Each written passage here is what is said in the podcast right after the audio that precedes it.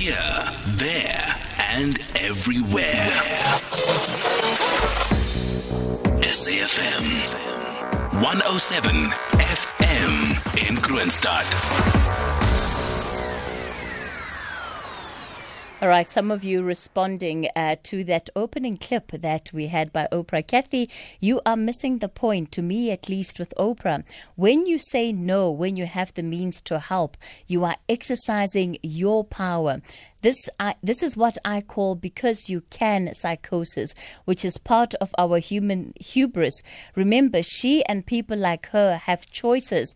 Those who seek and need help have no choices. It's easy to forget that simple point when we have. All right, Nakedi, uh, that's Nakedi's take on that opening clip that we had. I'm going to read a couple of more of the messages um, that are coming in. Somebody is asking, uh, I just got out of hospital. Where is Stephen Grootes? Yes, I know Stephen's been away now. This is his second week away. Uh, he's been recovering from COVID 19. He's doing incredibly well. In fact, I think uh, he was feeling well enough to be back at work this week. But of course, you know that with some of the uh, precautions that we have to take around COVID 19. Um, you know, there are set guidelines on how organizations should be responding to this. So, yes, Stephen is on the mend, he's on the recovery, and uh, I think he should be back at work next week. Uh, I'll chat to him later on today. Maybe we can actually uh, give him a call tomorrow just to check up on him and have a conversation with him on air. I can promise you that that much will be able to get done. Let's turn our attention to this now. Uh, South Africa yesterday taking stock of its first batch of AstraZeneca doses, which arrived at OR Tambo International Airport from India.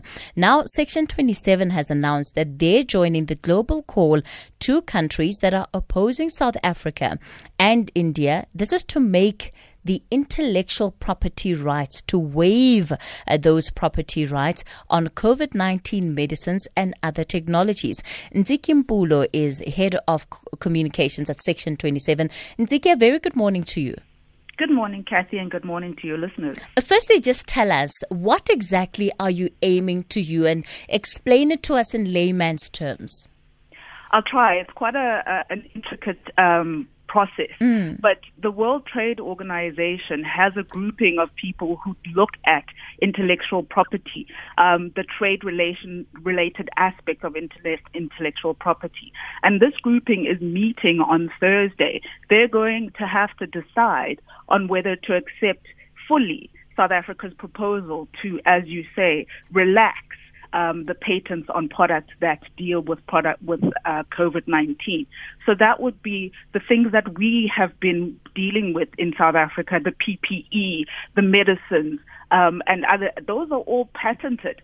Um, you know the the vaccines that we've just received uh, are under patent by the the, the, produ- the producers of them. Mm-hmm. And so what we are saying is that those producers should be able to give their intellectual property information for us to be able to produce the vaccines here instead of um, importing them. And that will then shorten the amount of time that it requires for us to to deal with the pandemic to make sure that we achieve population uh, uh, um, herd immunity, as the president calls it, population immunity. Mm. Just to uh, make sure I understand, if Big Pharma had these great intentions and said, well, actually, we don't have a problem with South Africa uh, producing the Pfizer or the Moderna vaccine, are they able to simply say, here's what you need, this is what goes into it, go ahead and do it for yourselves? Or are you saying that there are laws that govern that process? So even if Big Pharma wanted to do that, they wouldn't be allowed to do that?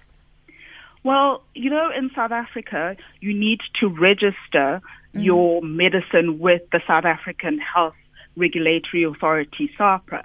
So in each country, there is that kind of regulatory framework that makes sure that one, that, you know, medicines are safe, and two, that um, the, they are able to, well, essentially that, that they're safe and, and efficacious. And so we are saying that these uh, um, companies that have uh, registered their patents with mm. the, the regulatory authorities of all of the countries, uh, we're asking them to be able to share their know-how for us to be able to produce our own.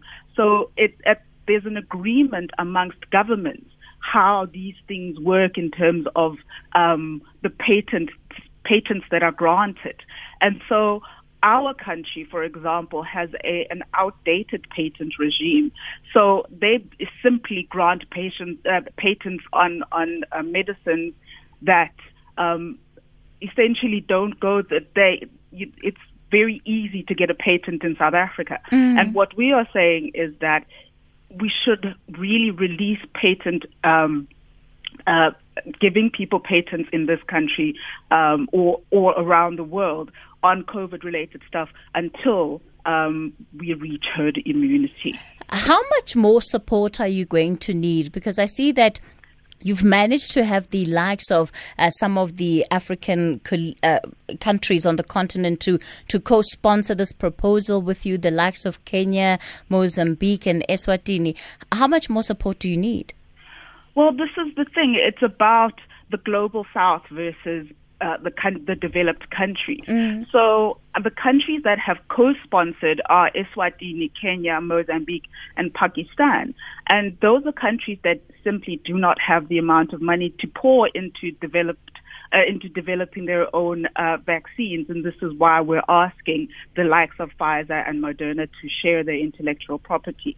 Um, but Australia, Brazil, Canada, the EU, Japan, Norway and Switzerland, and of course the US and the UK, are opposing um, the the waiver on on on COVID related uh, technologies.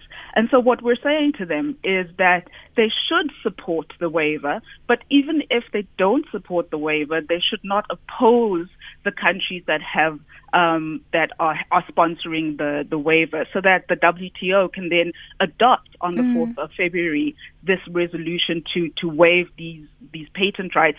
And then we will be able to start in each of these countries um, um, or in the global south to start producing our own uh, COVID vaccines and technologies, etc. Ntsiki, if I hear you correctly, you know, it sounds to me that we're still stuck in a situation where it is every country for themselves.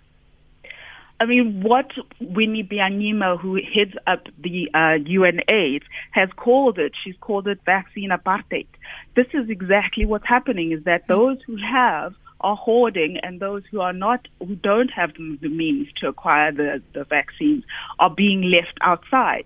And that means, I mean, essentially it means more people who are going to acquire this disease and then are going to die. And that's the, the crux of the issue is that people are still going to die if we don't reach herd immunity. And in order to do that, we need to be able to create, to, to distribute more vaccines. Ntsiki Mpulo is the head of communications at Section 27. Thank you so much for your time then on the show this morning. So